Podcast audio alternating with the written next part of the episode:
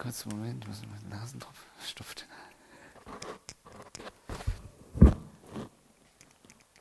Ist es leer? Ja, ist aber leer. Hm, schlecht. Gefroren? Mensch. Könnte auch sein, ja? naja. Okay, geht also.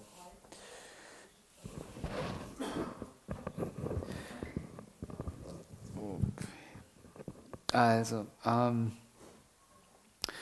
ich wollte ein bisschen weitermachen eben mit dem Thema, ähm, ob wir Beweise für die Bibel haben, ob die Bibel glaubwürdig ist. Ähm, wir haben letztes Mal ein bisschen angefangen darüber zu, zu sprechen. Weiß noch jemand, um was es letztes Mal ging? Beweise, ja. Wir haben eigentlich erstmal so ganz allgemein äh, ein bisschen angefangen. Ne? Ähm, und über, überhaupt über das Thema Glauben gesprochen, ne? weil viele, viele sagen ja, ich brauche keine Beweise, ne? Ähm, Bibel, ähm, Gott, das ist einfach, das glaube ich einfach, das ist so. Außerdem ist Glaube oder wird auch gerne so von uns weitergegeben, dass Glaube eigentlich ähm, etwas ist, wofür man keine Beweise braucht. Glaube basiert einfach auf, ich glaube es halt einfach. Beweise sind unnötig, Beweise brauche ich nicht und habe ich nicht. Und das ist eigentlich wahrer Glaube. Wahrer Glaube ist etwas zu glauben, für was es keine Beweise gibt. Eigentlich eben, und wir haben kurz ein bisschen, ich möchte es nur wiederholen, weil ich glaube, das ist ganz wichtig, dass wir das verstehen. Ne? Wenn das unsere Denkweise von Glaube ist, dann ist es einmal eine sehr unbiblische Denkweise, weil das ist nicht, was die Bibel lehrt. Glaube ist nicht einfach nur eine äh, Überzeugtsein von irgendetwas, wofür es keine Beweise gibt und keine Tatsachen gibt. Ich glaube es halt einfach. Und deswegen wird es irgendwie automatisch zur Wahrheit. Das ist eigentlich eher, was wir heute in der Welt, in der Postmoderne draußen haben. Ne? Gibt keine Wahrheit, jeder glaubt seine eigene Wahrheit und irgendwie wird es komischerweise für jeden dann zur Wahrheit. Aus welchem Grund auch immer. Ja, muss es nur fest genug glauben, dann wird es schon wahr werden. Ne? Ähm, das ist nicht, was die Bibel lehrt. Die Bibel ähm, und vielleicht eben noch ganz wichtig, wenn das unsere Denkweise ist oder wenn wir denken, dass das tatsächlich Glaube ist, dann sagen wir eigentlich, wir machen, treffen nicht nur eine, es mag ja für dich okay sein zu sagen, ich brauche keine Beweise, ich glaube auch so. In meinem Herzen, ich weiß, es ist die Wahrheit, ich brauche da keine Beweise dafür.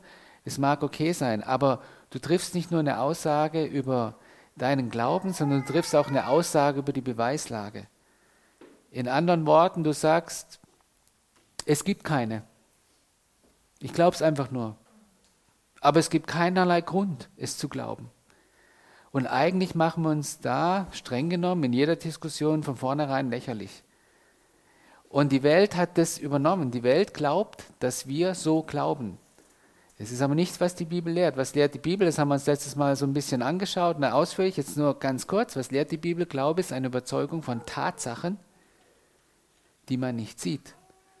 Wir haben Fakten. Jesus selber sagt, nur noch mal kurz zur Erinnerung, von sich selber, glaubt nicht einfach nur so, ne? es gibt ein anderer, der von mir Zeugnis ablegt. Und dann gibt er drei, er selber gibt drei Gründe, warum man an ihn als Messias glauben soll. Er sagt einmal, Johannes der Täufer, den ihr als Propheten angetan, gab Zeugnis von mir. Grund Nummer eins. Er gibt Grund Nummer zwei, die Werke, die ich tue. Und dann gibt er Grund Nummer drei, das Wort zeugt von mir. Also nicht einfach nur glaub's einfach, blinder Glaube, sondern er gibt eine Basis dafür. Und einfach das nochmal so ein bisschen als Erinnerung und dann haben wir noch ein bisschen über Prophetien, erfüllte Prophetien gesprochen. Ne? Ähm, Jesaja 53 haben wir angeschaut und möchte heute ein bisschen weitermachen.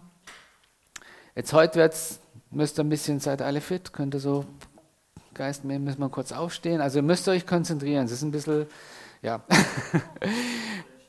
ja. Ähm, dann, und wenn, wenn, er, wenn er eine Pause braucht, dann sagt das auch. okay. Also, ähm, lasst uns mal anfangen. Ich möchte vielleicht erstmal so die Frage stellen, was, was glaubt ihr denn, was sind denn die Evangelien? Es geht jetzt eigentlich um die Glaubwürdigkeit, insbesondere der Evangelien heute. Warum sind die glaubwürdig? Warum? Genau, sehr gut. Also in anderen Worten, sie sind was? Augenzeugenberichte. Ja? Also es sind nicht nur, wie es in der Welt, ne? also ich, ich würde vielleicht mal, ähm, kannst du mal, was muss ich jetzt machen, dass PowerPoint angeht? Ah, eins weitergehen. Ah. Okay. So, das ist so eine Behauptung, die du in der Welt gerne hörst. Ne? Kann man den Evangelien überhaupt äh, trauen? Ne? Sie wurden vor langer Zeit nach Jesus geschrieben und da in, im Internet und so, da kursieren so diese 200 Jahre nach Jesu Tod, ne, wurden die geschrieben oder, oder im Jahr 200. Alles möglich hörst du so ab 200 Jahre aufwärts, wurden die erst überhaupt erst geschrieben. Und zwar von Leuten, die Jesus gar nie gesehen, logischerweise dann, ne, wenn es 200 Jahre später erst geschrieben wurde, von Leuten, die Jesus weder gesehen noch gehört haben. Der Schreiber, die Schreiber der Evangelien haben völlig naiv irgendwelche herumkursierenden Legenden über Jesus in ihre Schriften aufgenommen. Also vor allem haben sie noch Dinge dazugefügt. Ne? Sie haben Dinge selbst frei erfunden. Und deswegen sind die Evangelien eigentlich auf dem gleichen Niveau ungefähr wie Märchen. Auch nichts anderes. Frei erfundene Geschichten. So ähnlich wie, äh, ne, wenn man jetzt Literatur aus der Vergangenheit, wie Homer oder wie Shakespeares, ähm, irgendwas, ne, sind einfach nur Geschichten, die irgendjemand erzählt hat. Und das ist so Behauptung, die im Raum steht und die du sehr, sehr viel findest. Ne? Ist es die Wahrheit? Ist es so, wie es wirklich ist? Und ich glaube, das ist bei Weitem nicht so. Ne? Gisela hat es gerade eben gesagt. Die, die Evangelien sind Augenzeugenberichte. Und ähm, ich glaube, es ist jedem von uns irgendwie klar, ne, ähm, ein Augenzeugenbericht hat am meisten ähm, Wirkung oder be äh, bewirkt am meisten oder ist am überzeugendsten, wenn er möglichst zeitnah zum Ereignis passiert ist, oder? Bei jedem Zeitungsbericht. Ne? Also ein Augenzeuge, der da war, ist schon mal super. Ne? Und der das dann berichtet, unter Umständen auch 30 oder 40 Jahre später, ist immer noch viel wert. Ne? Ähm, aber je zeitnah es zum eigentlichen Ereignis war, ne, umso glaubwürdiger ist es. Ne? Und dann ist natürlich auch ähm, quasi die, die Qualität von dem Ganzen, ne, ähm, also je fundierter die, die Quellen sind, umso besser ist auch das Material, das du dann letztendlich hast. Ne? Ich möchte euch mal was zeigen, was wir in Lukas 3, Vers 1 bis 2 zum Beispiel lesen können. Oh. Aber im 15. Jahr, also im Vers 1, aber im 15. Jahr der Regierung des Kaisers Tiberius, als Pontius Pilatus Statthalter von Judäa war und Herodes Vierfürst von Galiläa, sein Bruder Philippus aber Vierfürst von Iturea und dem Gebiet von Drachantonis und von Lysianis, Vierfürst von Abilene. Klingt es nach einem Märchen? Klingt es wie, es war einmal im Land der Ost oder irgend sowas? Ne? Ähm, also was macht das Ganze jetzt schon mal sehr, sehr glaubwürdig? Einmal, ne, es, sind, es sind jede Menge Personen werden da erwähnt. Ne? Wir können heute nachprüfen, gab es die Personen wirklich, gab es es nicht. All die Personen, die dort erwähnt sind, die gab es. Die sind echt. Das Timing stimmt, die Zeit stimmt. Ne? Und ähm, wir lesen ja dann noch weiter. Ne? Unter dem Hohenpriester Hannas und Kaiaphas. Auch das ist sowas, ne? wie so zwei Hohepriester. Normalerweise ist immer nur ein Hohenpriester. Und es ist tatsächlich so, dass sowohl Hannas wie Kaiaphas hohe Priester waren. Es ist nicht ganz sicher, waren die gleichzeitig hohe Priester oder nacheinander. Es gibt manche, die sagen, die waren beide gleichzeitig hohe Priester, aus dem, und zwar ausnahmsweise. Es gibt es normalerweise nicht, gibt es einen hohen Priester, nicht zwei, nicht drei, nicht vier, nicht fünf. Aber in dem Fall ähm, ausnahmsweise, weil so quasi einer wurde von den Juden den König der Juden eingesetzt. Meistens haben es dann die Könige mittlerweile übernommen. Ne? Wer wird, damit die auch das machen, was sie sollen. Und der andere wurde von den Römern eingesetzt. Eine Erklärung, Fakt ist auf jeden Fall, wir können historisch belegen, dass beide Hohepriester waren. Ob die jetzt gemeinsam, was jetzt eigentlich Lukas hier behauptet, quasi im Amt waren, zumindest mal für eine gewisse Zeit, nicht die ganze Zeit. Kaiaphas war auf jeden Fall der, der dann am Ende dann noch da war. Der Hannes war dann später weg. Oder wie auch immer, egal. Aber wir haben historisch, und Lukas sagt, sie waren beide, zumindest mal für eine Zeit lang im Amt. Bin ich zu laut oder was? Alles gut? Okay. Genau. Also was, äh, was wir hier sehen, es klingt überhaupt nicht nach irgendwelchen Erzählungen, nach irgendwelchen Märchen, nach irgendwie sonst was, sondern es sind tatsächlich Augenzeugenberichte, die erzählt haben, was passiert ist, zu welchem Zeitpunkt und man kann diese Dinge nachprüfen. Ja. Jetzt ähm, eben ganz, ganz wichtig natürlich für ähm, für wie authentisch das ist, ist tatsächlich diese Behauptung, wann wurden denn die Evangelien geschrieben? Wir haben vorher schon selber festgestellt, ne, je näher du am Datum dran bist, wann etwas geschrieben worden ist, ne, also am eigentlichen Ereignis, umso glaubwürdiger ist die Quelle, logischerweise. Ne. Jetzt, wann wurden die Evangelien geschrieben? Es steht so diese Behauptung im Raum, circa 200 Jahre nach Christus. Äh, ganz kurz dazu bemerkt, ich, ich werde später da noch mehr, also das stimmt hinten und vorne nicht, kein ernstzunehmender Historiker behauptet sowas. Das sind einfach Dinge, die im Internet rumkursieren von irgendwelchen Typen, die auch behaupten, Jesus gab es gar nie und, und, und solche Dinge, ne, die, die meistens ins gleiche Horn blasen die rein. Es stimmt aber nicht. Also kein ernstzunehmender Historiker würde dem auch nur für einen Moment irgendwelchen Glauben schenken oder irgendwie, also es ist einfach ein Witz. Ja? Es ist nicht die Wahrheit, entspricht nicht der Wahrheit. Wir haben vorhin schon gesagt, für ein historisches Argument gelten zwei wichtige Dinge. Einmal, je früher die Quelle, umso besser. Und je fundierter und besser die, die, die Quelle ist, auch umso besser. In anderen Worten, entweder ideal ist natürlich, du hast direkte Augenzeugen, aber auch nicht schlecht ist, wenn du Leute hast, die Augenzeugen kennen. Auch das ist schon, ne, die, die Augenzeugen befragt haben und dann von denen wieder was gehört haben, auch das ist schon super. Und natürlich ist der Einwand dann, wenn man tatsächlich glaubt, die Evangelien sind jetzt 200 Jahre später geschrieben worden, nicht ganz verkehrt zu sagen, ne? ja, also hey, 200 Jahre später, ne? ähm, nehmen wir uns mal an, im Jahr 200, ne? dann wäre das 170 Jahre nach dem Tod von Jesus gewesen, dann hätten wir eigentlich nur irgendwelche mündlichen Überlieferungen zuvor gehabt und das heißt, es gäbe keine direkten Augenzeugen mehr oder solche, die das Ganze tatsächlich gesehen haben. Selbst diejenigen, die Augenzeugen gekannt hätten, noch und befragen hätten können, selbst die Generation wäre schon weg. Also basiert alles nur auf irgendwelchen mündlichen Überlieferungen. Das muss nicht zwingend deswegen falsch sein. Ähm, das sagt das noch nicht aus. Ne? Aber natürlich ist es, macht das Ganze schon etwas fragwürdiger. Und wie gesagt, auch diese Argumentation, es könnte ja dann was hinzugefügt worden sein, weggenommen werden und, und, und, ne? ist natürlich alles ähm, schon in Frage zu stellen. Und wenn es dann nur mündlich ist, ist es eben doppelt und dreifach schwierig, in dem Moment wirklich nachzuvollziehen, was ist tatsächlich passiert, was entspricht der Wahrheit. Wäre ein, wäre ein berechtigter Einwand, ja. Lasst uns mal mit historischen Quellen von Menschen, die wir eigentlich kennen, von denen keiner zweifelt, dass sie gelebt haben, noch dass das, was über sie gesagt wird, passiert ist, mal kurz ein bisschen anschauen. Ich, und ich mache ich mach jetzt eigentlich nur, wir machen es auf zwei Arten. Wir schauen uns erstmal ähm, historische Persönlichkeiten an, wie Cäsar und Alexander der Große. Ich habe jetzt nur mal zwei. Und dann, was ich eigentlich viel wichtiger und interessanter gerade für uns finde, auch wenn wir mit Leuten äh, argumentieren müssen, wie sieht es denn aus mit anderen Religionen? Wie fundiert ist denn das auf, wie, ne, was für Zeitabschnitte, bis die irgendwie die Schriften entstanden sind und so, haben wir denn da?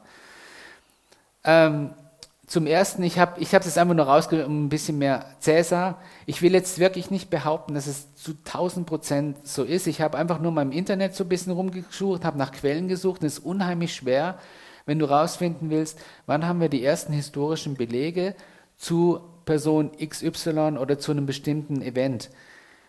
Es ist unheimlich schwer, irgendwas zu finden, weil du findest da eigentlich keine konkreten Aussagen meistens. Ich habe dann etwas gefunden, ähm, von einem Gymnas Gymnasiallehrer, der selber, also, ähm, und der nennt Quellen an und sagt, so und so ist es. Das ist jetzt über Cäsar. Deswegen, ich will nicht sagen, dass es zu 1000 Prozent nicht richtig ist, aber ähm, er sagt Folgendes.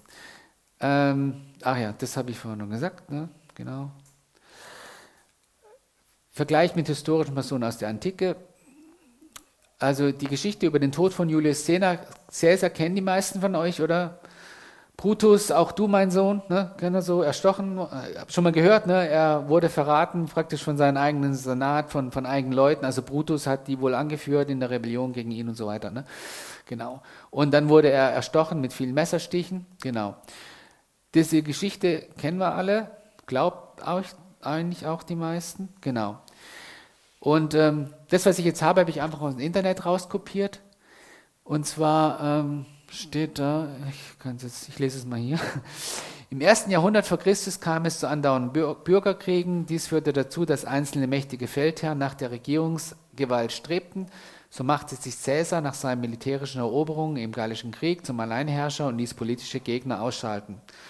Auf einer Versammlung am 15. März 44 vor Christus, also wir haben sogar das genaue Datum, 15. März 44 vor Christus, in Rom fiel Caesar schließlich einer Verschwörung der Senatoren zum Opfer.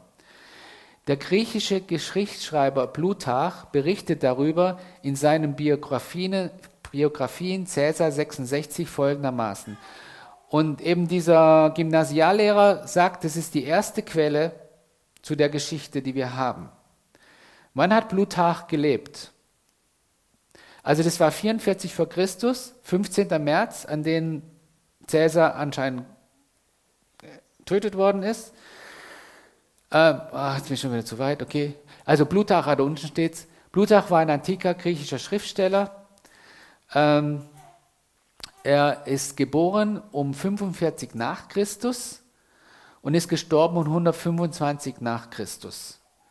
Also das Ereignis war 44 vor Christus. Der gute Mann wurde geboren 45 nach Christus. Ich glaube, als Baby hat er die ähm, Geschichte noch nicht aufgeschrieben, ne, was passiert ist.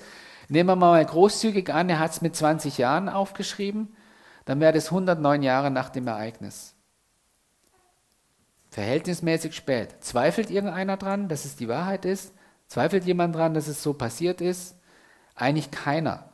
Und natürlich haben wir mit Sicherheit mündliche Überlieferungen, über, auf die er sich stürzt, stützt. Und, aber keiner würde daran zweifeln. Versteht ihr, was ich sagen will? Viel interessanter ist Alexander der Große. Alexander der Große hat gelebt von 356 bis 323 vor Christus. Keiner würde daran zweifeln, es wäre auch völlig idiotisch daran zu zweifeln, dass er eine reale historische Persönlichkeit ist. Was glaubt ihr, wann haben wir die ersten historisch, also wir reden jetzt von schriftlichen Quellen, in Form einer Biografie von Alexander dem Großen nach seinem Tod. Was würdet ihr schätzen? Wie viele Jahre später?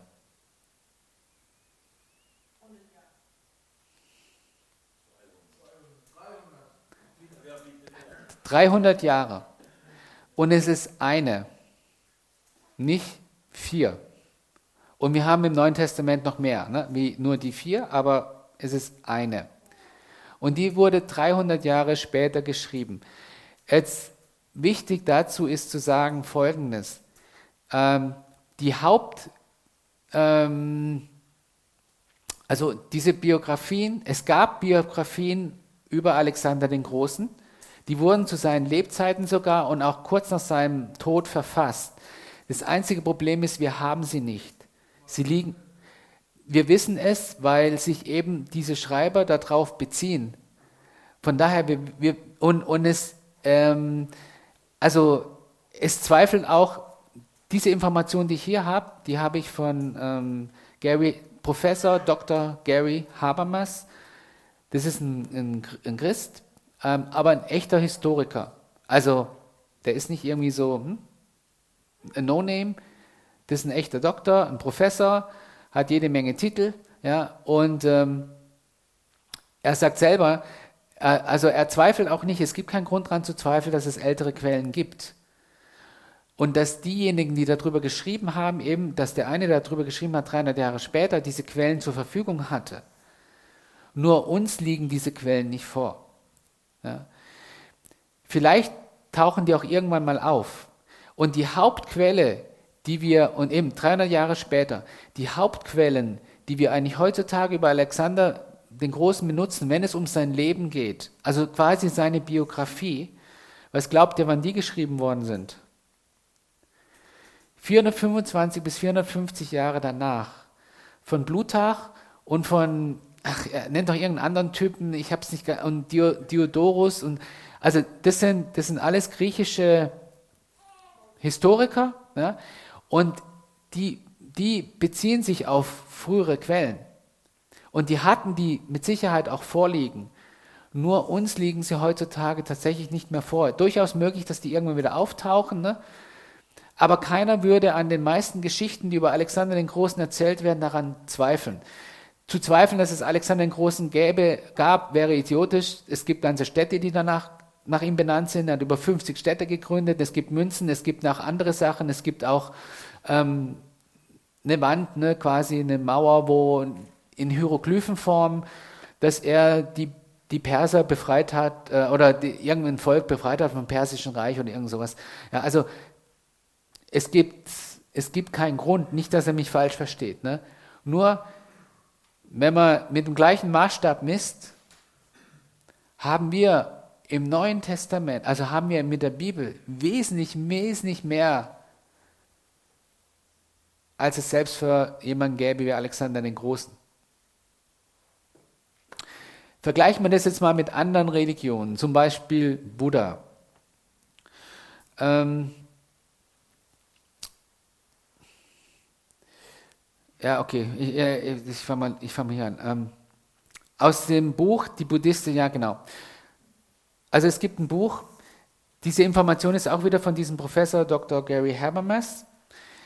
Ich er hat leider den Autor nicht genannt. Ich habe versucht zu googeln, da gibt es einige Bücher mit dem Titel. Ich weiß nicht.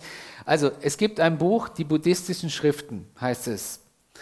Ähm, allerdings sagt es dann halt auf Englisch, ne? die buddhistischen Schriften. Und die wurden geschrieben von einem britischen Professor. Dieser britische Professor ist selber Buddhist. Und ähm, er ist mittlerweile verstorben, sagt er. Und er schreibt eigentlich schon quasi auf der ersten Seite von dem, von dem Buch schreibt er dann ganz am Anfang und er fasst es jetzt einfach in seinen Worten zusammen, der Gary Habermas. Ne? Also was er da schreibt. Er sagt folgendes. Wir Christen haben etwas, das wir Buddhisten, ihr habt etwas, das wir Buddhisten nicht haben. Ihr habt die Worte eures Herrn, wir nicht. Ihr habt die Worte von denen, wie von eurem Herrn gelehrt wurden. Wir nicht. Ihr habt die Worte von denen, die unterrichtet wurden, von denen, die von eurem Herrn unterrichtet wurden. Wir nicht. In einer Umfrage unter japanischen Gelehrten, wann Buddha geboren wurde, lagen sie Jahrhunderte auseinander. In anderen Worten, wir wissen noch nicht mal genau, wann Buddha geboren worden ist. Wenn man Google glauben will, oder Google sagt folgendes, die Lebensdaten von Siddhartha Gautamus wurden herkömmlich mit ähm, 563 bis 483 vor Christus angegeben. Also dieser Siddhartha, das ist der erste Buddha. Ja? Und die werden normalerweise datiert auf 563 bis 483 vor Christus. Aber es weiß keiner ganz genau und keiner kann es stimmen, ne, ob das tatsächlich so, so ist. Wissen wir, wann Jesus geboren wurde? Wissen wir, wann er gestorben ist? Haben wir daran Zweifel? Gibt es daran Grund zu zweifeln? Es gibt keinen Grund daran zu zweifeln. Wir haben viel, viel mehr als die. Nur schon mal da. Ähm, genau, haben wir schon gesagt. Ähm, früheste schriftliche Quellen über Buddha, die man finden kann. Was denkt ihr, wie viele Jahre nach seinem schätzungsweise Tod, da man eben nicht genau weiß, wann er gestorben ist, ne, wie viele Jahre später hat man die frühesten schriftlichen Quellen über Buddha, die uns zur Verfügung stehen? Schätzt mal. Nicht ganz so viel. 600 bis 800 Jahre. Eben, da man nicht genau weiß, wann er gelebt hat, circa 600 bis 800 Jahre nach Buddhas Tod. Das ist krass anders, selbst wenn man die 200 Jahre mal stehen lassen würde, ja, die nicht stimmen, wäre es immer noch krass anders als Buddha. Nehmen wir was anderes, Zarathustra, was, das ist der ähm, Zoroastri, ist eine der ältesten monotheistischen Religionen. Ihr Gründer, der altpriesterliche Priester Zoroaster, gilt als der erste Religionsstifter der Menschheitsgeschichte überhaupt. Warum ist es vielleicht ein bisschen interessant, weil wir auch als Christen gerne dann, ach, wir haben eh nur alles kopiert von dem und lauter so Mist hört man dann gerne mal. Ne? Ähm, ja. Ähm, aber das ist anscheinend so einer, ja, er ist bekannt, also viele Leute kennen ihn, mir jetzt nicht unbedingt. Ne? Ja, also dem einen oder anderen sagt es was, genau. Ähm, und ähm, was denkt ihr, wie viele Jahre nach seinem Tod hat man so die ersten Berichte, Schriften über ihn? Sehr gut. Kandidat hat 100 Punkte. Hinduismus, also es sind tatsächlich 1000 Jahre. Ja. Wer war der Begründer des Hinduismus? Wir wissen es nicht. Die Ursprünge von Hinduismus liegen so ziemlich im Dunkeln. Ähm, also es gibt keinen bestimmten Gründer, so wie beim Islam oder beim Buddhismus oder dem Christentum. Beim Buddhismus gibt es ne, den, beim Hinduismus nicht. Es hat sich irgendwie so langsam entwickelt und man geht davon aus, dass die Ursprünge vom Hinduismus 4000 Jahre zurückliegen. Also etwa 2000 vor Christus. Ja. Ja. Genau. Beim Hinduismus gibt es die sogenannten Upi, Upanishaden. Ich weiß nicht, ob das sagt, ich weiß noch nicht, ob ich es richtig ausspreche. Ja. Opiate ist was anderes, ja, kenne ich auch. Also die Upanishaden des Hinduismus, das sind denen ihre heiligen Schriften, das sind Gesänge und alles Mögliche, ne? so, eigentlich so ähnlich wie bei uns ein bisschen die Bibel, so eine Zusammenfassung ihrer Lehren und, und so weiter. Ne? Was glaubt ihr, wann sind die frühesten Quellen der Upanishaden nach der Gründung, gehen wir mal 2000 Jahre vor Christus aus, also schriftliche Quellen, die man dafür findet? Ich glaube, du liest davon hinten ab. Ne? 1800 Jahre. Ah, 1830, ah, ja. Nee. Also die ersten schriftlichen Belege für die Upanishaden findet man 1800 Jahre später.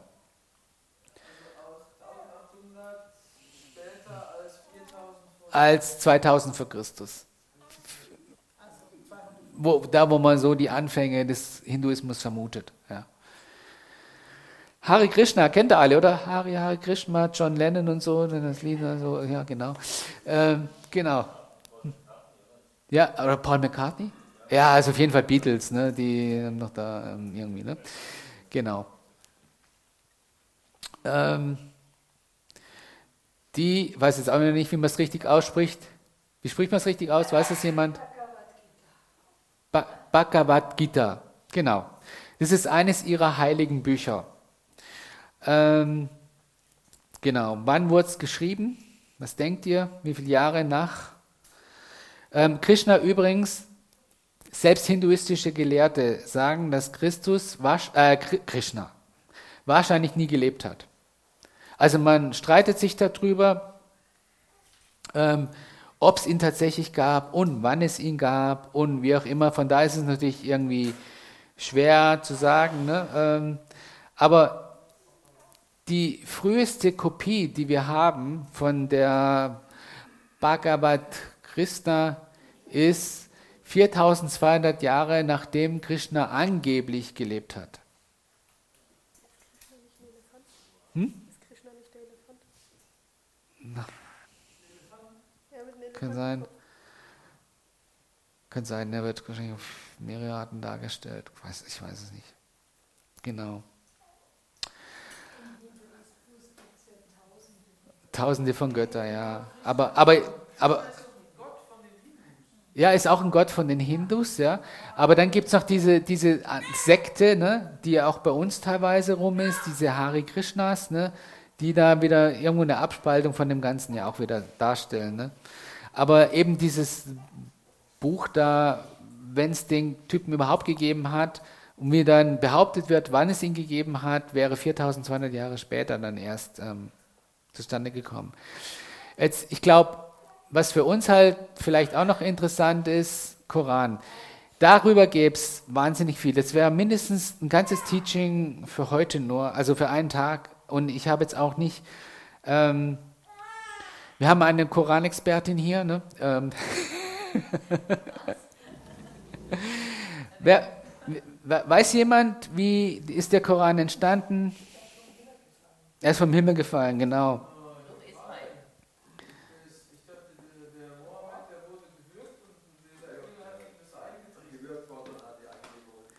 Ja, also es gibt. Ja. Aber doch Ismail. Hm?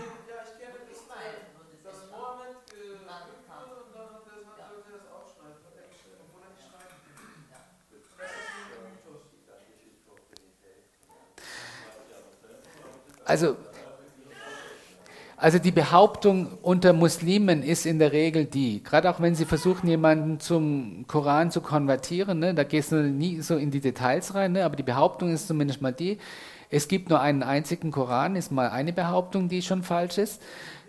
Ne, der, der buchstabengetreu erhalten ist. Also es gibt einen einzigen Koran, der ist buchstabengetreu erhalten und stammt aus der Zeit von Mohammed. Das ist mal die Behauptung. Fakt ist, was, es gibt die sogenannten, es gibt den Koran, es gibt die Hadithen, habt ihr vielleicht schon gehört, ne? die Hadithen sind praktisch, ähm, ähm, wie soll man sagen, Geschichtsberichte, ne? die absolut die glaubwürdigsten Quellen über Mohammeds Leben. Ja? Ähm, und die, die meisten stellen es eigentlich fast auf das gleiche Level wie den Koran. Ne? Also das berichtet über das Leben von Mohammed, über, über den ganzen Anfang und das, das liest du in den Hadithen. Ne? Genau. Ähm, laut den Hadithen ist es eigentlich so, dass Mohammed hat eine Erscheinung bekommen vom Engel Gabriel. Felix hat schon gesagt, das liest du, wenn du jetzt auf eine islamfreundliche Webseite gehst, liest du nur vom Engel Gabriel. Wenn du aber in den Hadithen nachliest, dann liest du danach, dass der Engel Gabriel ähm, ihn gewürgt hat, dass er ähm, Angst davor hatte, ihm zu begegnen. Er ist ihm begegnet über 23 Jahre hinweg und hat ihm praktisch seine Offenbarung, seine göttlichen Offenbarung gegeben. Ne? Am Anfang wollte er Selbstmord begehen, mehrere Male. Und jedes Mal hat ihn der Engel Gabriel kurz vorher gestoppt, dass er äh, nicht Selbstmord begeht, aber er hatte Angst vor dieser Begegnung. Ne? Klingt für uns irgendwie, war es ein Engel oder was? Äh, äh, er hatte wahrscheinlich schon eine Begegnung mit irgendwas Übernatürlichem, aber die Frage ist, ob es wirklich der Engel Gabriel war. Ne? Es klingt eher unwahrscheinlich, wenn du das in den Hadithen nachliest. Ne? Ähm, was einfach so ein bisschen, ähm, ja, einfach nur um so vielleicht ein, zwei Punkte zu nennen. Ne? Ähm, die, die, damals in Arabien, es war üblich, mündliche Überlieferung. Ähm, Mohammed hat gepredigt, hauptsächlich in Mekka und in Medina hat er quasi das, was ihm der Engel Gabriel wohl offenbart hat, hat er weitergegeben. Das wiederum wurde auswendig gelernt, wurde auch weitergegeben. Es gab so gut wie wenig oder recht wenig schriftlich festgehaltenes. Es gab ein paar Sachen, aber nicht sehr, sehr viel.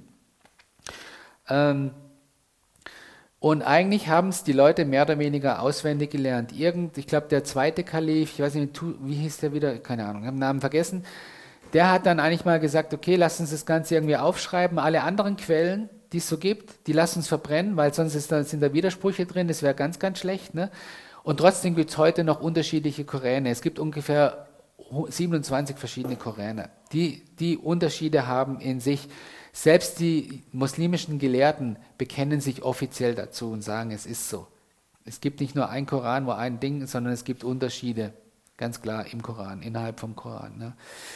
Ähm, was, und außerdem ist eben sehr viel Material nach muslimischen Quellen ne, sind ganze Kapitel des Korans verloren gegangen, weil Mohammeds Nachfolger teilweise zu faul waren, sie weiter zu zitieren und weiterzugeben. Und es steht so in den Hadithen drin.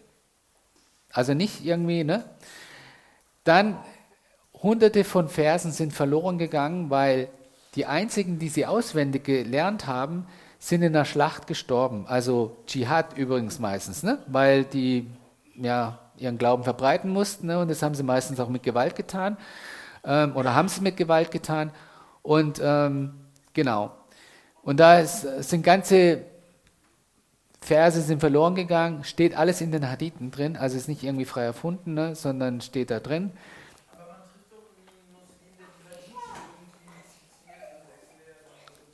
Ja, sie, ich meine, sie legen es dann immer zurecht, ne, dass es irgendwie dann schon passt, aber Fakt ist es, ähm, was drinsteht, sind sie verloren gegangen.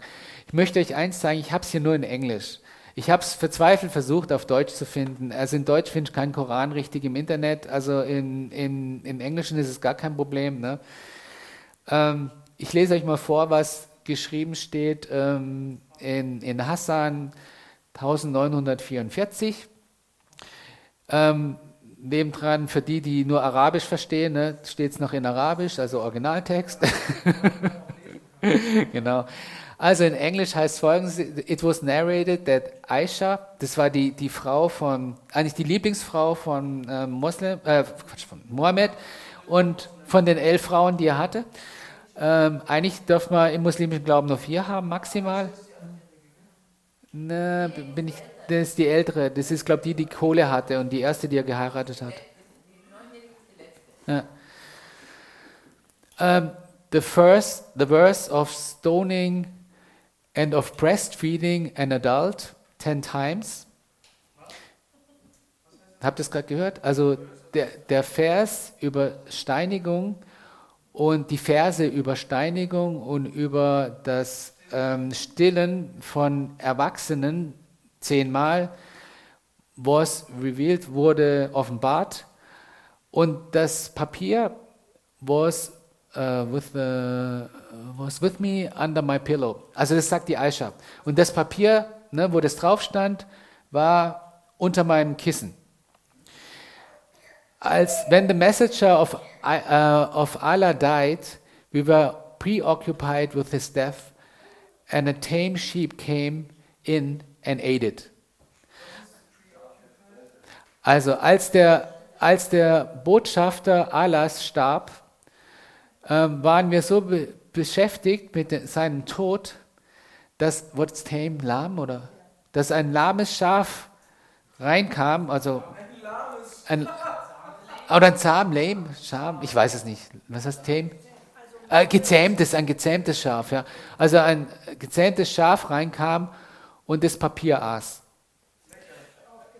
Aufgefressen.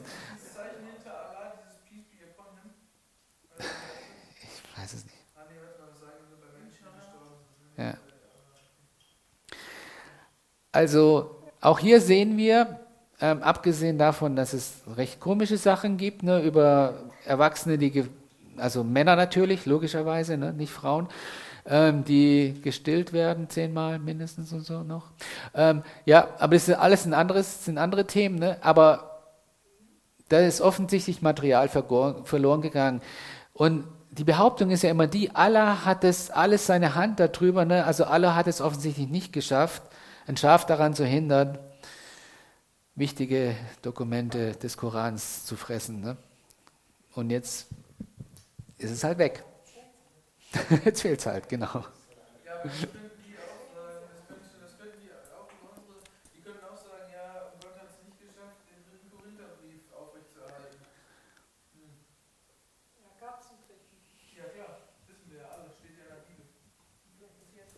vielleicht einen vierten, vielleicht einen fünften. Ich meine, es gab viel. Ich, ich, ich glaube. Ja. Nee, nein, nein, ich, ich glaube, dass das Argument nicht zählt. Aus einem einfachen Grund.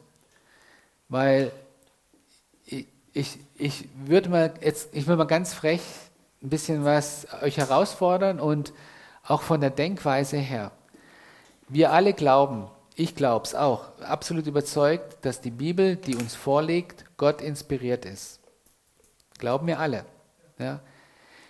Das bedeutet aber nicht, dass Gott hingegangen ist und das, wie es zum Beispiel bei den Muslimen eher dann der Glaube ist, Gott ist hingegangen, hat Menschen oder hat wegen mir Mensch benutzt und hat es dem diktiert. Oder ist über ihn gekommen, der konnte gar nicht anders oder sonst irgendwas. Sondern es sind Berichte, die Menschen, Briefe, die Menschen geschrieben haben unter der Inspiration des Heiligen Geistes. Das ist ein Unterschied. Das ist nicht irgendwie Gott diktiert, Gott. Und ich glaube schon, dass Gott seine Hand insofern drüber hält, dass das in der Schrift ist, was in die Schrift rein sollte. Vielleicht war im dritten Korinther Dinge drin, die Gott nicht will, dass wir die haben. Ja. Genau, also Gott hat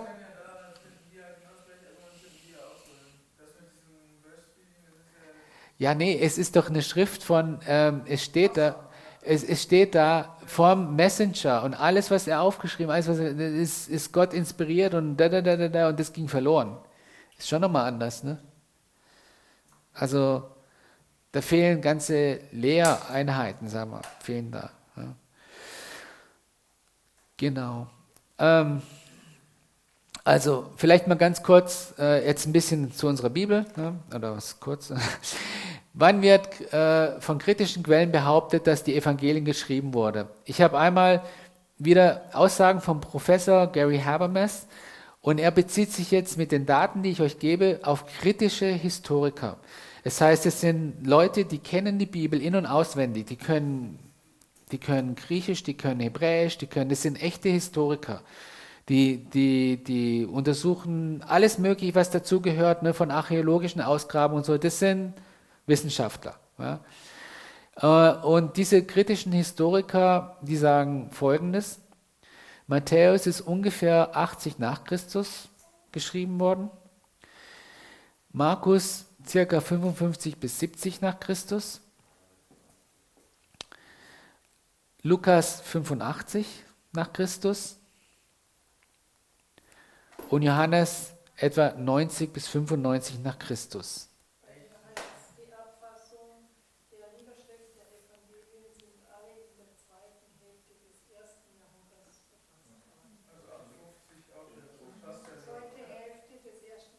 Ja, ja, ja, ja, ja, ja. Genau. Also du, du, du findest natürlich unterschiedliche Aussagen, aber jetzt so mal kritische Historiker gehen mit diesen Daten. Würden Spinner im Internet.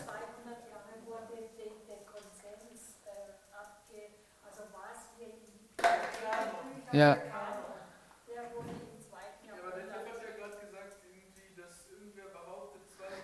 Wie, wie gesagt, Ja, nee, das, das sind nochmal, das sind keine Historiker, das sind irgendwelche Spinner im Internet, die irgendwelches Zeug in den Raum reinstellen. Hauptsache ist, Christentum wird irgendwie bekämpft oder wird ins Lächerliche gezogen. Ne? Basier, entbehrt jeder Grundlage und jeder Wahrheit. Das ist, was, was kritische Historiker sagen. Diese Daten stimmen nicht. Und das schauen wir uns nachher an, warum die nicht stimmen. Ja? Aber gehen wir mal mit diesen Daten. Dann würde es bedeuten, Matthäus ist 50 Jahre nach dem Tod von Jesus geschrieben worden. Richtig? Jesus starb im Jahr 30. Wenn es in 80 geschrieben wurde, 50 Jahre nach seinem Tod. Sehr zeitnah. Matthäus kann durchaus noch gelebt haben, ne? also ist nicht abwägig, also nicht verkehrt.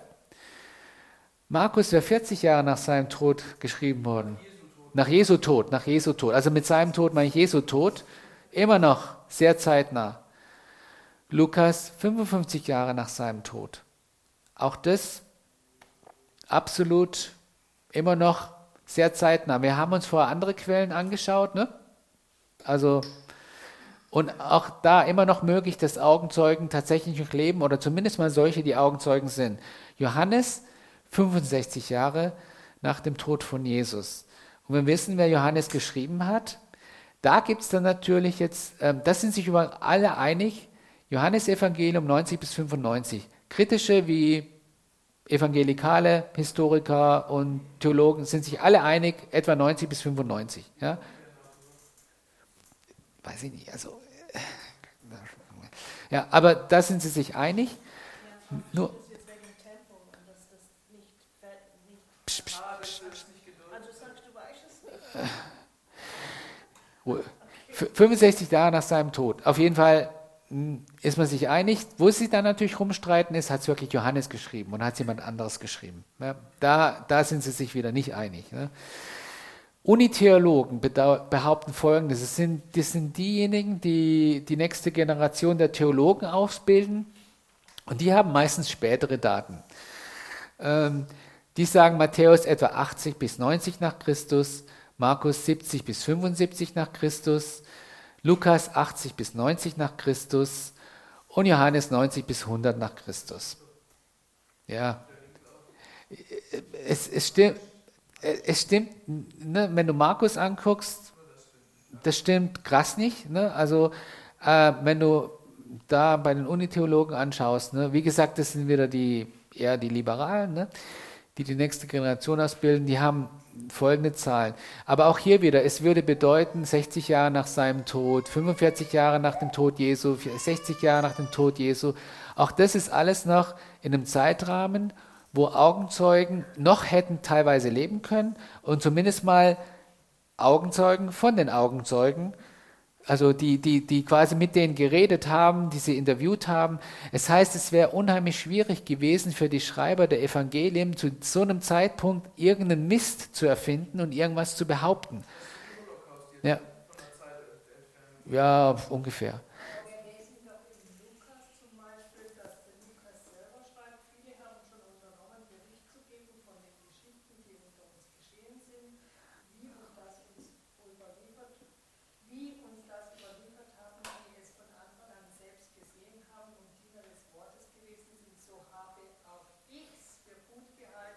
Schauen wir uns.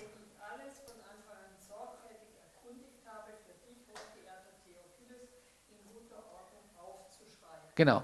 Also wir, wir schauen uns das nachher alles noch an. Ja. Ich komme.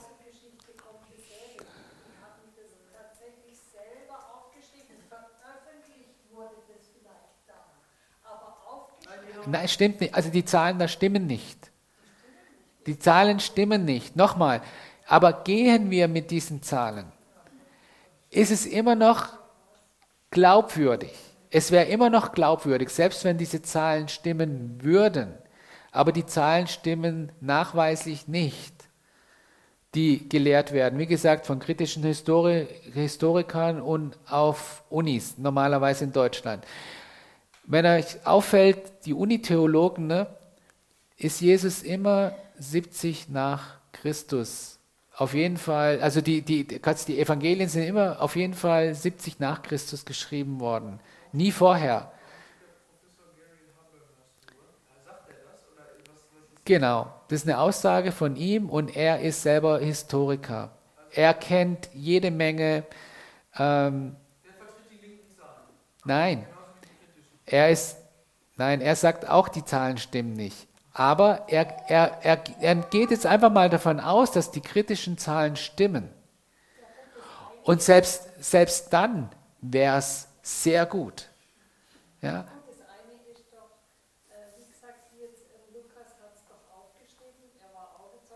Ich komme ich komm da alles drauf. Mir, mir, mir,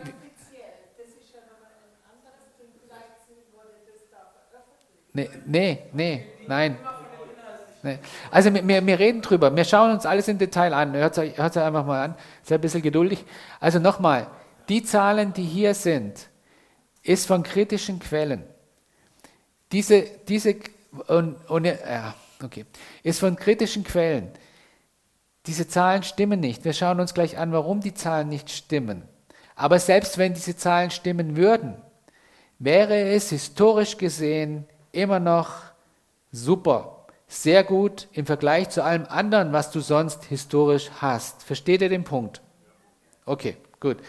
Dann schauen wir uns an, eine wichtige Frage wäre die, warum gerade Unitheologen ne, die eher kritisch sind, warum datieren die ähm, alle Evangelien auf jeden Fall nach 70 nach Christus? Kann sich das jemand von euch zusammenreimen? Ist eigentlich relativ logisch. Die glauben natürlich an viele Dinge nicht. Ne? Also Wunder, das sind die gleichen, die die Wunder weg erklären und die für alles irgendwie eine, so eine... Nee. Was ist 70 nach Christus passiert? Weiß es jemand? Genau, was ist es? Das Jerusalem ist der Tempel. Was hat Jesus in den Evangelien getan? Nein. Was hat Jesus in Matthäus, in Markus und in Lukas gesagt? Er hat prophezeit, dass der Tempel komplett zerstört werden wird.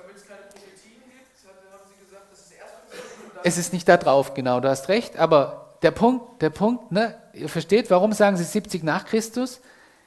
Weil dann hätten wir ja schon wieder eine erfüllte Prophetie, die Jesus prophezeit, der Tempel wird zerstört werden, kein Stein wird auf dem anderen bleiben. Das passiert durch die Römer 70 nach Christus.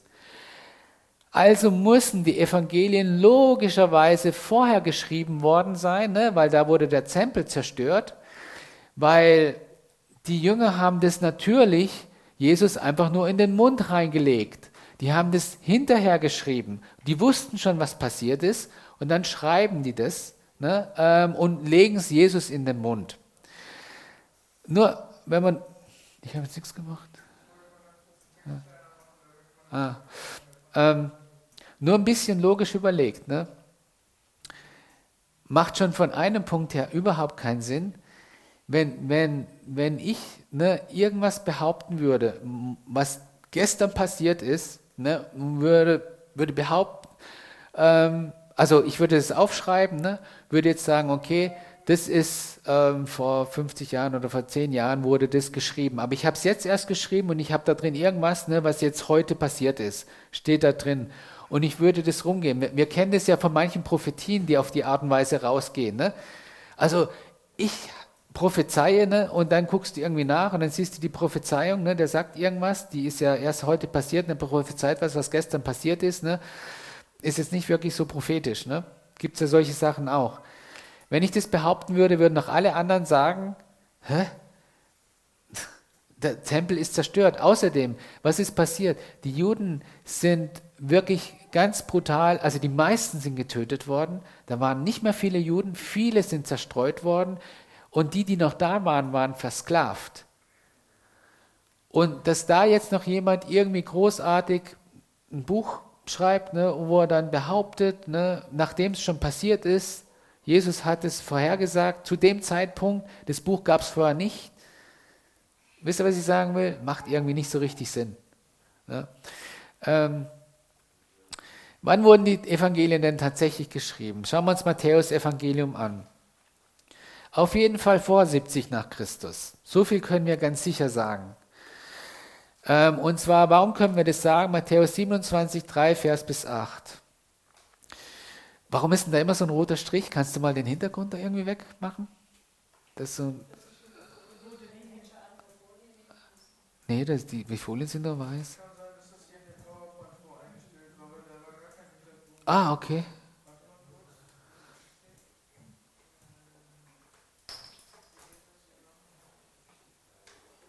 Okay, also ich, ich ähm, lese schnell was vor in Lukas. Ähm, äh, Matthäus immer, genau, Matthäus Evangelium. Wie zu weit. Mhm, genau. Ähm, ja, gerne.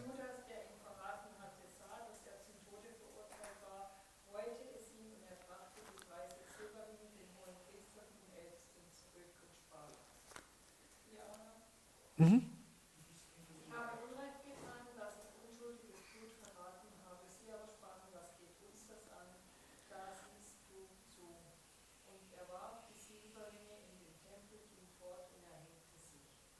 Als die Hohenpriester, aber die Hohenpriester nahmen die Silberringe und sprachen, es ist nicht recht, dass wir sie in den Gotteskasten legen, denn es ist Blutgeld. Sie beschlossen aber, den Töpferacker davon zu kaufen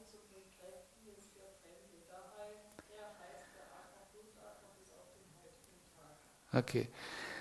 Interessant ist dieser Vers 8. Deswegen heißt jener Acker Blutacker oder wird Blutacker genannt bis auf den heutigen Tag. Gibt es irgendwo noch einen Blutacker in Jerusalem heute?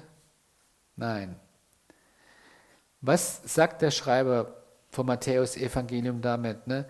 Es muss 70 vor Christus gewesen sein. Warum? Weil 70 wurde Jerusalem zerstört. Samt der ganzen Umgebung. Er sagt hier, bis auf den heutigen Tag wird der Acker, ne, den Judas gekauft hat, ihr kennt die ganze Geschichte, ne, wird er noch Blutacker vom Volk genannt.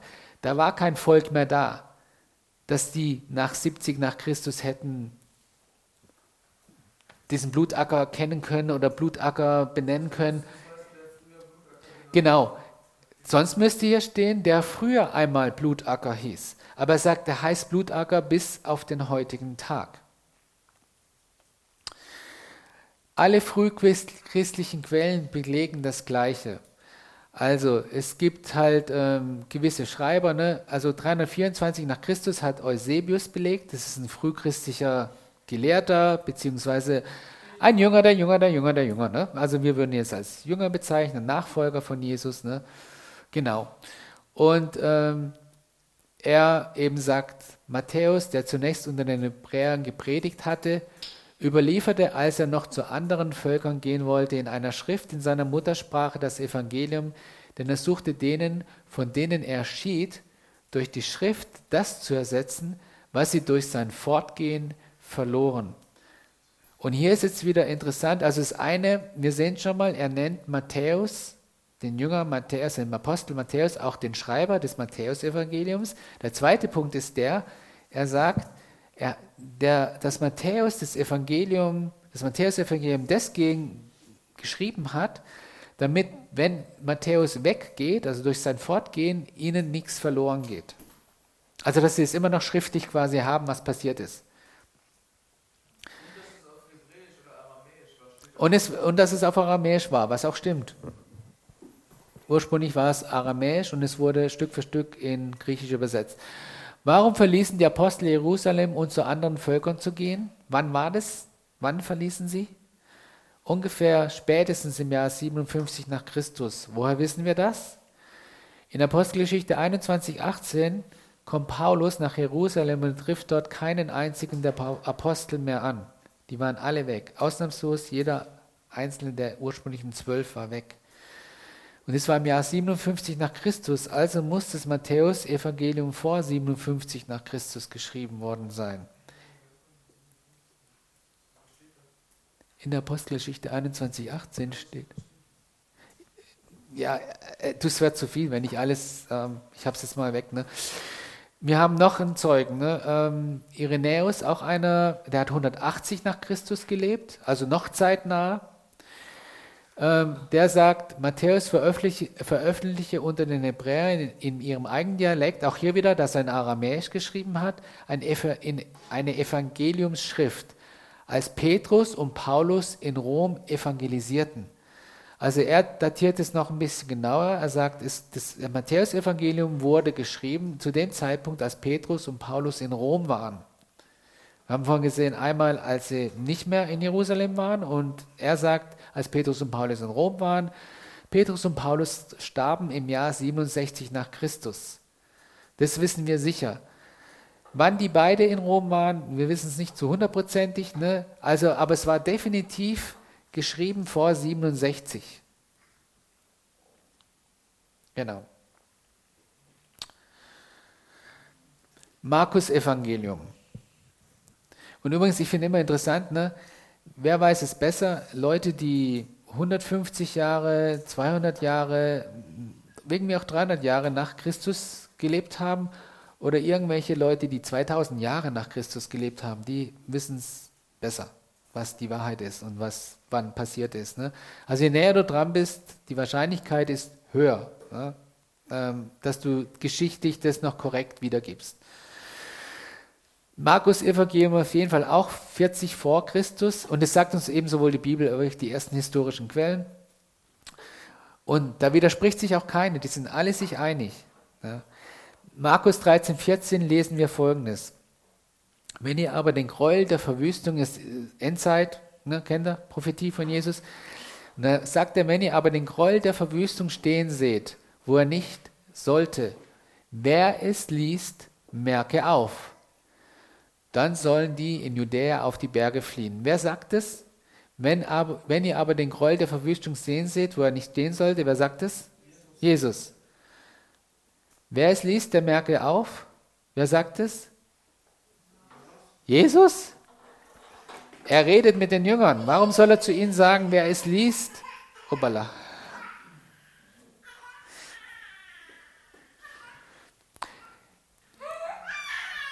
Er redet mit seinen Jüngern.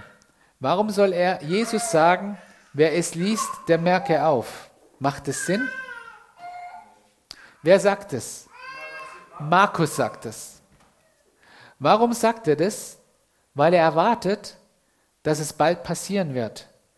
Also achtet darauf, auf diese Zeichen. Und wenn ihr sie sieht, dann flieht auf die Berge in Judäa.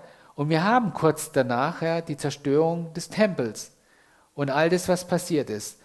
Und er warnt praktisch die Jünger, ne? das ist ein Einschub von Markus, wer ist, liest der Merke auf. In anderen Worten, ne, wenn wir davon reden, ne, es muss 70 vor Christus geschrieben worden sein, weil 70, um 70 wurde der Tempel zerstört. Dann braucht Markus nicht mehr davor zu warnen, wenn er es liest, ne, Vorsicht, flieht, hm? Ja, im Zusammenhang. Es geht um die Zerstörung des Tempels. Es ist ja die, die Gräuel der Verwüstung, wenn ihr sie im Tempel stehen seht. Das ist ein Götze, den die, die, die Römer reingestellt haben. Na, wenn das passiert, und das ist tatsächlich passiert, da hat einer von den Kaisern dort, der hat da irgend so ein Götzendings da reingestellt, ne, und die Juden haben schon deswegen mordsmäßig rebelliert. Ne? Ähm, das ist tatsächlich passiert. Und er war, und er warnt ja davor, ne, wer es liest, der merke auf. Also es muss ja geschrieben worden sein, bevor das Ganze passiert ist. Macht nur Sinn, ne, weil der Tempel muss noch da gewesen sein. Er konnte nicht weg gewesen sein.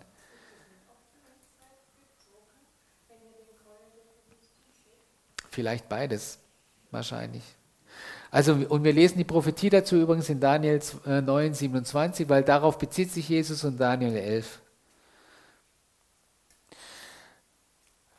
Alle frühchristlichen Quellen belegen übrigens das Gleiche. Irenäus und Clemens von Alexandrien, ähm, sie sagen auch, dass das Markus-Evangelium früher geschrieben worden ist. Ich habe jetzt die Quellen hier nicht. Wer will, kann selber nachschauen. Das Lukas-Evangelium wurde ca. 60 nach Christus geschrieben. Warum wissen wir das? Apostelgeschichte und Lukas-Evangelium wurden beide von Lukas geschrieben. Gisela hat vorher schon wichtige Sachen geschrieben, äh, vorgelesen. Ne? Das wissen wir beide, dass es von beiden ist. Wie nennt Lukas sein Evangelium? Er nennt es in Apostelgeschichte 1, schreibt er, also die Apostelgeschichte schreibt, den ersten Bericht. Was meint er mit erster Bericht? Den vorherigen, der ist welcher? Das Lukas-Evangelium. Habe ich verfasst, O Theophilos, Theo, Theophilus, über alles, was Jesus anfing zu tun und so weiter und so fort. Ne? Ähm, ist interessant, das zu lesen, weil auch da steckt echt tolle Sachen drin, auch historisch gesehen. Aber einfach nur der wichtige Punkt hier, den ersten Bericht, das heißt, es ist das ähm, Lukas-Evangelium wurde definitiv vor der Apostelgeschichte geschrieben, in anderen Worten. Ne? Äh, Moment, das war ein bisschen schnell, ja. Ähm, dann noch ein bisschen was dazu sagen. Ne? Wann wurde denn das, die Apostelgeschichte geschrieben?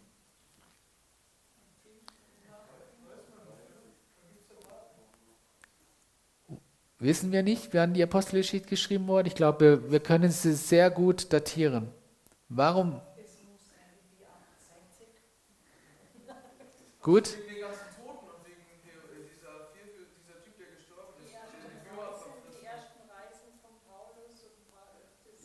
Wann hört es auf? Wann hört die Apostelgeschichte auf? Die Apostelgeschichte hört ungefähr auf im Jahr ähm, 62. Woher wissen wir das? Die Apostelgeschichte berichtet, ne, wie Paulus noch gefangen genommen wird, wie er nach Rom geführt wird. Die Apostelgeschichte berichtet nicht, dass er wieder freigelassen wird, dass er nochmal predigt, dass er später wieder gefangen genommen wird und dass er dann getötet wird. Die ganze Apostelgeschichte ist mega detailliert über das Leben vom Apostel Paulus. Warum schreibt Markus, äh, Lukas, warum schreibt Lukas das nicht in die Apostelgeschichte rein? Die einfachste logische Erklärung ist, weil es noch nicht passiert war. Er hört mitten im Leben von Apostel Paulus auf, einem der Gründer, also mit ne, der Kräfte am Anfang. Ne, es machte überhaupt keinen Sinn. Er berichtet ausführlich über den Tod von Stephanus, einem eher, jetzt um Gottes Willen, ne, aber ihr versteht, wie unwichtigen Jünger. Und dann erklärt er ausführlich das Leben vom, vom, vom Apostel Paulus und berichtet nicht über seinen Tod, berichtet nicht darüber, dass er wieder gefangen wird und, und all das. Warum? Weil es noch nicht passiert ist. Also, und wir wissen, eben der Zeitpunkt, zu dem, das können wir aufgrund von, von den Abläufen, die wir in der Apostelgeschichte lesen, können wir das ganz genau datieren, wann der Zeitpunkt war, wo er aufhört, als er eben in Rom Ihr wisst es, er hat dort ein Zimmer gemietet, er war quasi Gefangener, aber hatte sehr viel Freiheit, das Evangelium zu reden und zu predigen und so. Wir wissen genau, das war im Jahr 62. Das kann man ziemlich genau nachdatieren.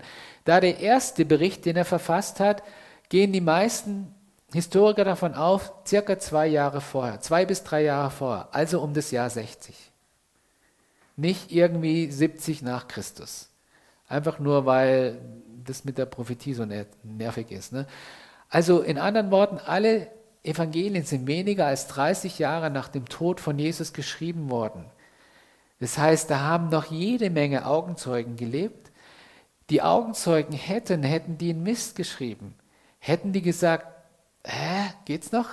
Das stimmt überhaupt nicht. Es hätte niemals Einfluss gehabt in christliche Kreise. Weil die gesagt hätten, nein, das ist falsch, was ihr da berichtet. Das stimmt nicht. So ist nicht passiert. Das stimmt nicht. Jenes stimmt nicht. Ne? Und natürlich, selbst wenn welche schon tot waren von den ursprünglichen Augenzeugen, dann gab es auf jeden Fall noch Leute, die die wiederum gekannt haben. Und die haben ja ständig darüber gesprochen, was passiert ist. Das war ja das Thema schlechthin. Es ist ja nicht irgendwie, ein Sonntag haben wir mal drüber geredet und dann haben wir über andere Dinge geredet. Ne? Also da ging es ja nur um das Leben von Jesus. Also wir haben sehr frühe Augenzeugen. Komme ich gleich drauf. Johannes machen wir zum Schluss. Also sind, das macht sie sehr, sehr glaub, glaubwürdig, weil es sind sehr, sehr frühe Augenzeugen. Ja. Genau. Jetzt, was es auch noch sehr glaubwürdig macht generell, ist einfach die Frage, wer hat denn die Evangelien geschrieben? Wenn du dir Lukas anschaust, wer war Lukas? Wer weiß was über Lukas? Lukas war ein Arzt. Nee, es steht in, den, es steht in, in der Bibel drin, dass er ein Arzt ist.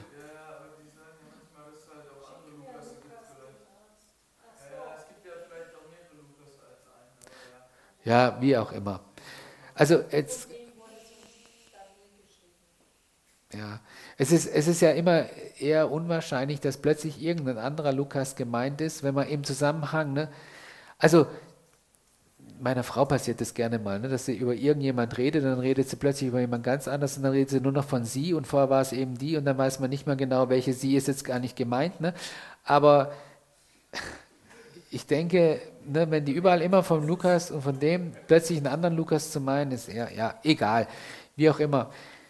Ähm, Fakt ist der, Lukas war ein Gelehrter.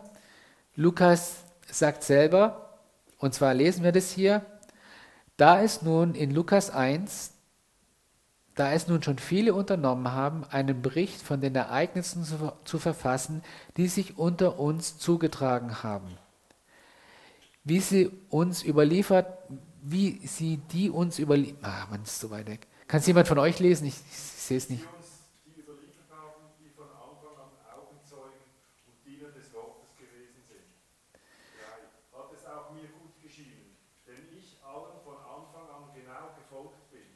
es dir, hochedler Theophilus, der Reihe nach zu schreiben, damit du die Zuverlässigkeit der Dinge erkennst, in denen du unterrichtet worden bist.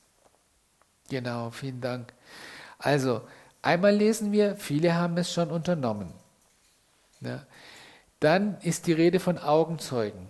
Warum schreibt er das Ganze? Damit er Gewissheit hat.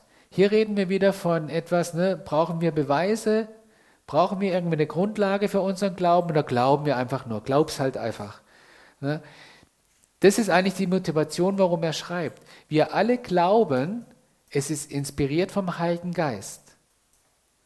Aber wenn du das liest, was er hier macht, ist, er, er schreibt, ich schreibe all das, lieber Theophilus, damit du Gewissheit hast, dass in all den Dingen, in denen du unterrichtet worden bist, dass es auch zuverlässig, dass es die Wahrheit ist. Ja, wie, wie kann ich denn jetzt, was macht es glaubwürdig? Ne? Wie, wie kann er das beweisen und wie kann er das tun, was er da behauptet? Eigentlich gibt es nur eine Möglichkeit. Und er sagt es ja selber, ich habe alles genau nachgeforscht. Also er schreibt, viele haben das schon geschrieben, haben schon darüber was geschrieben, aber die Berichte von denen haben mich überhaupt nicht interessiert. Ich bin selber hingegangen. Ich habe selber nachgeforscht. In, und wie konnte er selber nachforschen? Eigentlich nur auf eine Art und Weise, indem er mit Augenzeugen geredet hat. Er ist selber, also er hat nicht nur was der Petrus oder was, nee, Petrus konnte er wieder fragen, also, aber was irgendjemand behauptet hat, sondern er ist selber, ich sag mal, auf wissenschaftliche Art und Weise hingegangen und hat nachgefragt, wie war das damals? Was ist passiert?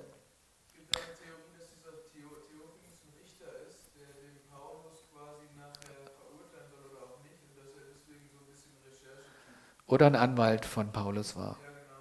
Ja, dass er ein Anwalt war von Paulus. Ist, ja, deswegen schreibt er auch in der Apostelgeschichte so ausführlich, unter anderem vielleicht über, ist eine Theorie, wir wissen es auch nicht sicher. Ähm, und wir sehen dieses, was ich gerade gesagt habe, zum Beispiel an Stellen wie, wenn du liest in Lukas 2, Vers 19 und, und 2, 51, Maria aber behielt all diese Worte und bewegte sie in ihrem Herzen. Woher weiß der Lukas das? Er hat sie gekannt, genau. Er hat sie selber persönlich befragt. Woher wusste er, dass sie das in ihrem Herzen bewegt? In anderen Worten, was ist diese bewegt sie in ihrem Herzen? Sie hat es nicht vergessen. Das war ja ganz am Anfang die Prophezeiung über Jesus und so. Und sie hat ja selber gezweifelt. Das, das lesen wir auch aus der Schrift heraus, ne? dass da diese Zweifel ja mal zwischendrin kamen. Aber Ja. Ja, also er meint jetzt nicht, warum Maria das nicht vergessen hat, sondern warum Lukas mit Gewissheit sagen konnte, was in Marias Herzen war.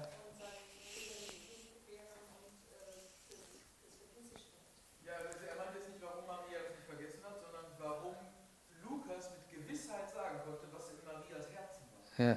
Warum konnte er das aufschreiben? Das ist die Frage. Ne? Genau, weil, weil er sie. Entweder weil der Heilige Geist gesagt hat oder weil Maria es gesagt hat. Ja. Und ich glaube, wir müssen ein bisschen wegkommen von diesem, der Heilige Geist hat es ihnen gesagt. Ja.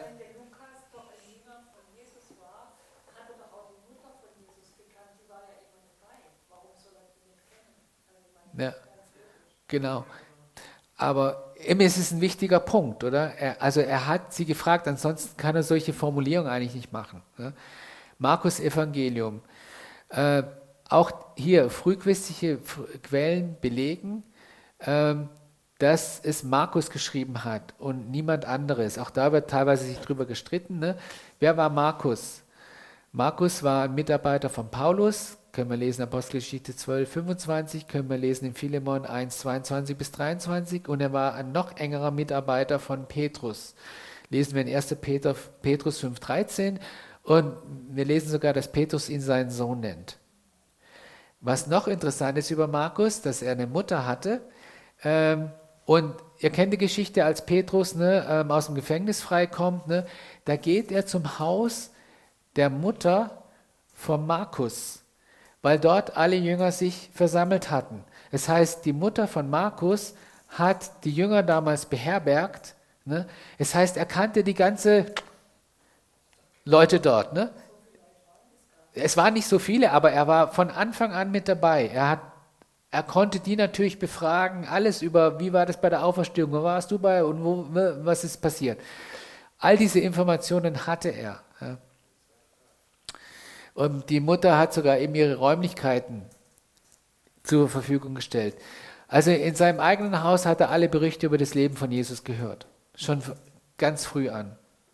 Also ist es eine sehr, sehr glaubwürdige Quelle. Obwohl er jetzt nicht der direkte Auf, äh, Augenzeuge vielleicht von der Auferstehung war. Aber er war ganz nah an allen dran, die die Augenzeugen davon waren. Wir wissen es nicht. Wir, wir, wissen ja nicht, einmal heißt es 500 erschienen, wir wissen nicht, ob er dabei war oder nicht, wir können es nicht mit Sicherheit sagen. Ne? Ähm,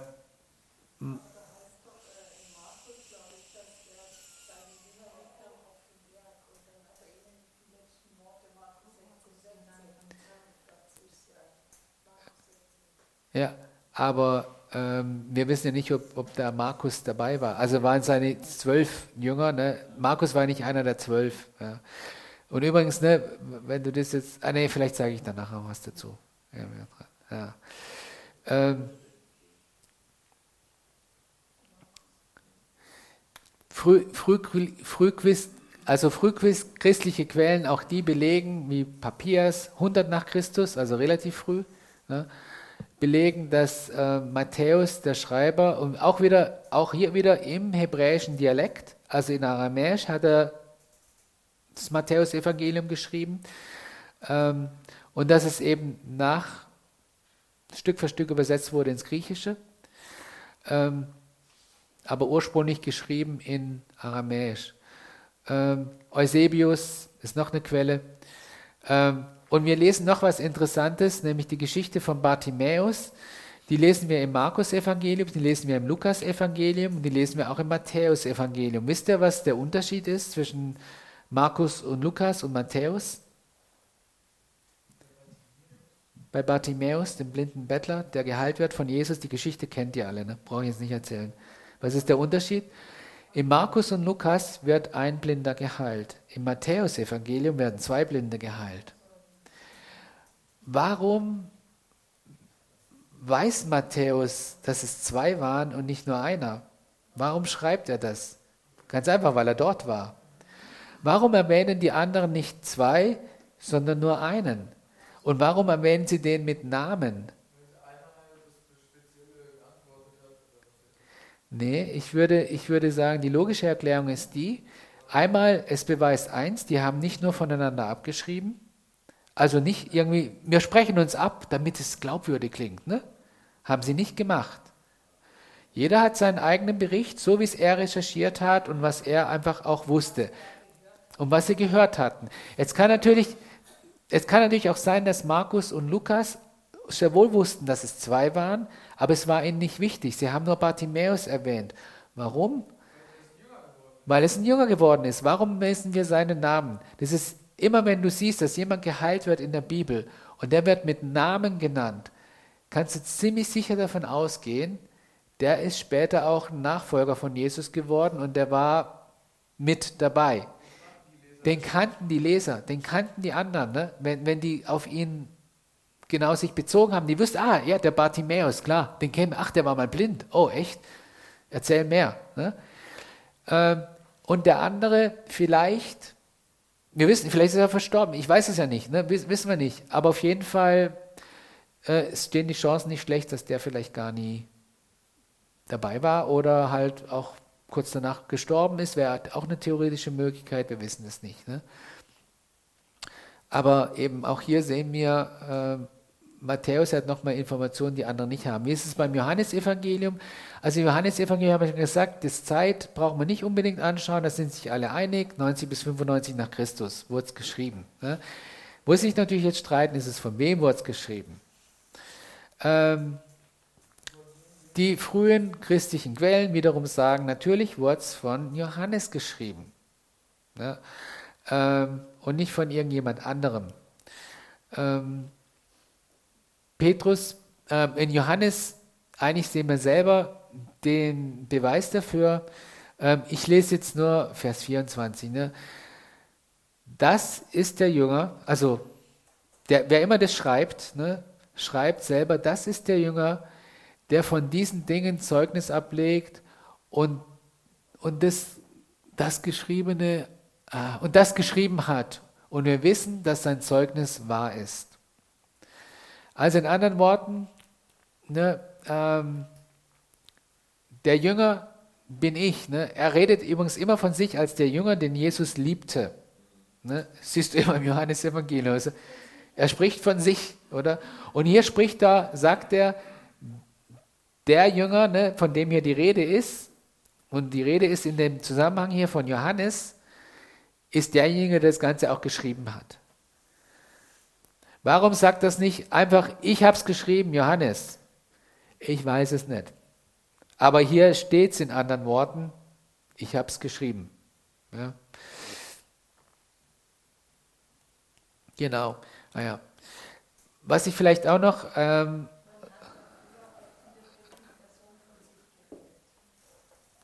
kann sein, ich weiß es nicht. Ja.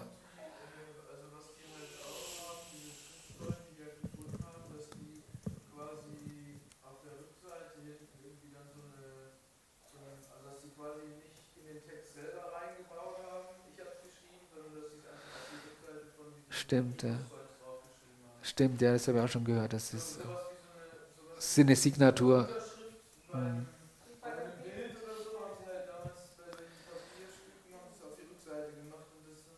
Ja. Ich werde ähm, eben, der wichtigste Teil kommt eigentlich nächstes Mal. Ne? Äh, das war jetzt nochmal mehr so zur Bibel. Äh, aber ich werde nächstes Mal noch auf Paulus ein bisschen eingehen, weil das ist mega wichtig für die Auferstehung. Ja? Weil wir können eigentlich heute recht gut beweisen, dass die Auferstehung tatsächlich passiert ist. Ja, ähm, und da reden wir dann noch ein bisschen über Paulus. Was, was ich vielleicht einfach nur ähm, zum Schluss noch ganz kurz, eine, eine andere Sache ist auch die, die man jetzt anschauen könnte. Auch da könntest du jetzt locker einen Tag lang referieren. Ist, wie viele Quellen haben wir denn? Auch das ist natürlich wichtig. Ne? Wie viele Schriften gibt es? Ne? Weiß jemand zufällig, wie viele Manuskripte man gefunden hat? Alte? 5500, aber mittlerweile sind es schon 5800 und es werden eigentlich immer mehr und uns fehlen eigentlich mehr die qualifizierten Historiker, die die ganzen Dokumente untersuchen können und, und datieren und und und und, als, ähm, also wir haben jede Menge Material. Zum Vergleich, Homer ne, ähm, ist so auch eine literarische Abfassung aus der Antike. Ne? Da gibt es extrem viel, extrem viel, 600. Ist echt viel. Ja? Wir haben 5800. 5500, 5000, je nachdem, wen du fragst. Also weit über 5000. Ne? Ähm, andere Dinge ne, ähm, in Dokumente und Sachen. 10 bis 12, 20 ist schon viel, wird schon als viel bezeichnet. Wir haben über 5500. Also das ist schon mega, mega viel, was vorhanden ist. Jetzt, jetzt wenn man noch, noch genauer hinschaut, haben wir noch viel, viel mehr. Weil wir haben nicht nur quasi Abschriften der ursprünglichen Texte gefunden, jede Menge, in großer Zahl, sondern man hat darüber hinaus natürlich jede Menge Predigtmaterial der Urväter gefunden, ne? der, der alten, äh, also der Jünger, der Jünger, der Jünger und so weiter. Ne? Also jede Menge Predigtmaterial. Würde man das noch, und in den, ihren Predigten zitieren sie was? Lukas, Markus, Johannes, die Paulusbriefe. Ne? Würde man das noch hinzunehmen, kämst du auf über eine Million. Also jede Menge Material so gut Fundament hat nichts Vergleichbares in der Antike. Nichts. Äh, wie gesagt, es sind halt so Überlieferungen und dann wurde, äh, hieß es, es wurde sehr, sehr viel zerstört. Ähm, ein, ein Kalif, der zweite Kalif war es, glaube ich, nach, ähm, nach Mohammed, der hat sogar eben befohlen, dass alles, was jetzt an Schriften irgendwie rum ist, also diese eine Schrift, die gilt jetzt und alles andere muss zerstört werden. Da gab es dann noch Rebellion deswegen und die haben sie geschumpft und, und damit sie nicht so viele Versionen haben, damit es einfach nur noch eine ist, ne? die, die, die, die, die irgendwie dann stimmig ist. Ne? Ähm, aber es wurde, es gibt sicherlich auch viel Material, ja, aber ich glaube nicht, nicht vergleichbar mit, ähm, mit da. Also, welches vorsichtig sein, weiß ich nicht. Ne? Kannst jetzt auch nicht sagen. Ähm, jo. Äh, vielleicht noch ein, ein Punkt, ne, weil man es immer wieder hört oder weil manchmal wir Christen behaupten, und das stimmt halt nicht, es gibt in all diesen vielen Original, also wir haben ja einfach nur, wir haben nicht die Originale, das wissen wir. Ne? Wir haben Kopien von Kopien von Kopien. Übrigens, nur damit ihr es mal gesehen habt, so sieht zum Beispiel eines der ältesten, das heißt das Manuskript aus, das heißt P52, das ist ein Auszug aus dem Johannesevangelium geht schätzungsweise zurück auf das Jahr 125 nach Christus. Es wurde gefunden in der ägyptischen Bibliothek. So wie was man da so gefunden hat. Eben Papyrus hält halt nicht so ewig, ne? deswegen ist es halt ähm, ja, schon eigentlich amazing. Ja, vor allem, weil dort die Bedingungen dann noch irgendwo auch noch gestimmt waren. Ne? Also so, das sind dann so mit die Ältesten. Ne? Ähm, Genau. Was, äh, was ich sagen wollte, ne, viele Christen behaupten manchmal, es gibt keine, ähm, ich will nicht sagen Widersprüche, es gibt, die sind alle genau gleich und alle hundertprozentig identisch kopiert und so. Das stimmt nicht. Also zum Beispiel dieser Gary Habermas sagt, du findest, Moment, dass ich es nicht falsch sage, du findest über 200.000, also wenn du alle diese Schriften zusammenlegst, findest du über 200.000 äh, ich will, nicht Widersprüche, äh, Differences, äh, Unterschiede. Über 200.000 Unterschiede. Auch nicht, das stimmt auch nicht. Also die Aussage so stimmt auch nicht. Ja, es, gibt, es gibt schon auch Textunterschiede. Ja? Zum Beispiel, äh, das habe ich schon mal gesagt, da habe ich mich ganz schockiert angeschaut. Ne? Fakt ist, dass zum Beispiel, äh, was wir im ähm, Johannesevangelium, nee, Quatsch, im Markus-Evangelium lesen, ähm, in, in den ersten Übersetzungen, die du findest, in den ältesten Übersetzungen, die du findest, ist diese komplette Geschichte mit ähm, ähm, Jesus mit der Ehebrecherin, ne, wo, wo wer, wer werfe den ersten Stein und so, gibt es in den ersten Übersetzungen, also in, nicht Übersetzungen, in den ersten Kopien nicht. Es taucht erst in späteren auf.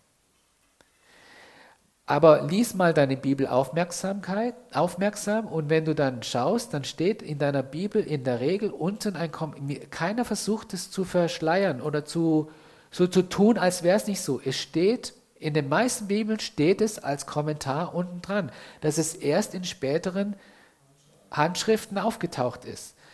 Gehört es deswegen nicht zur Bibel? Pff, muss jeder für sich selber irgendwie wissen, wie er, also für mich passt trotz allem, ja, aber das muss jeder irgendwie, äh, in den ersten ist es nicht da. Genauso wie auch das Ende vom Markus Evangelium, das, was wir so gerne zitieren, ne, bei jedem Kickstart, findest du in den ersten auch nicht. Aber ich glaube, es beweist noch nicht zwingend, dass es deswegen komplett nicht von Gott oder falsch oder weil wir finden ja ähnliche Dinge wie der Matthäus. Also dann lass halt den Markus weg, nimm Matthäus, dann hast du wieder den gleichen Befehl, ähnlich. Ne? Also ist es nicht deswegen falsch. Aber jetzt diese Geschichte mit, den, mit dem Stein ne, ist in den ersten nicht drin. Also, aber was Felix schon richtig gesagt hat, die meisten von diesen 200.000 ähm, ähm, Unterschieden sind Grammatikfehler, sind manchmal sogar das Namen einfach nur teilweise auch mal übersetzt worden sind in das Land, ne, wo, also, und völlig unerheblich für den Inhalt. Das ist der Punkt. Ähm, ähm, ach, wie heißt jetzt wieder der? Es gibt einen Kritiker, der war selber mal, also ein Historiker in Amerika, auf den sehr viele schauen. Der war selber mal evangelikaler Christ, mittlerweile ist er Atheist. Und er wurde gefragt, er hat dann auch darauf verwiesen, ne, wie viele Unterschiede es gibt und so, ne, und da und, und er hat, ja, diejenigen, die sich das angehört haben, haben dann natürlich, ne, ja, also Ist doch alles Humbug, ne? Man könnte doch überhaupt nicht vertrauen, was in der Bibel steht, oder? Weil da sind ja so viele Variationen und so. Und dann haben sie ihn gefragt, ja, Ihrer Meinung nach oder deiner Meinung nach, was müsste denn tatsächlich jetzt in der Bibel drin stehen? Also angeschaut und gesagt, hä, was meint ihr? Äh, genau das, was drin steht. Und die alle, ah, du hast doch gerade erklärt, dass das so viele und da, da, da, da, da. Ja, aber wir können ganz genau, wenn, Telefonkette, kennt ihr das, ne? Und die meisten meinen, das, was in der Bibel steht, ist so Telefonkette. Ne? Irgendwann am Ende kommt was ganz anderes raus, wie was am Anfang mal reingekommen ist. Hier haben wir eine ganz andere Geschichte. Wir haben jede Menge schriftliche Beweise zu unterschiedlichen Zeiten, ne? in unterschiedlichen Sprachen teilweise auch, übersetzen so. Wenn du alles zusammennimmst, kannst du zu 100% ko äh, kon konstruieren, was ursprünglich mal gesagt worden ist. Das geht. Kann man machen. Und er sagt selber, also wir wissen, was drin stand in den ursprünglichen Texten, weil wir so viel Material haben. Deswegen wissen wir es. Und wenn da mal hier und da mal irgendwas abweicht, dann wissen wir, okay, der lag da halt falsch. Ne? Aber wir wissen, was ursprünglich gesagt worden ist. Es ist nicht irgendwie im Grauzone oder sonst irgendwas. Einfach nur, dass ihr es auch mal gehört habt ähm, und es einfach auch wisst, ne, wenn mal so ein Vorwurf kommt oder so. Wir können trotzdem sehr gut sagen, was da drin steht. Und es, es entspricht eigentlich dem, was wir heute in unseren Bibeln haben. Gut. Hat noch jemand Fragen, die ich nicht beantworten kann? okay.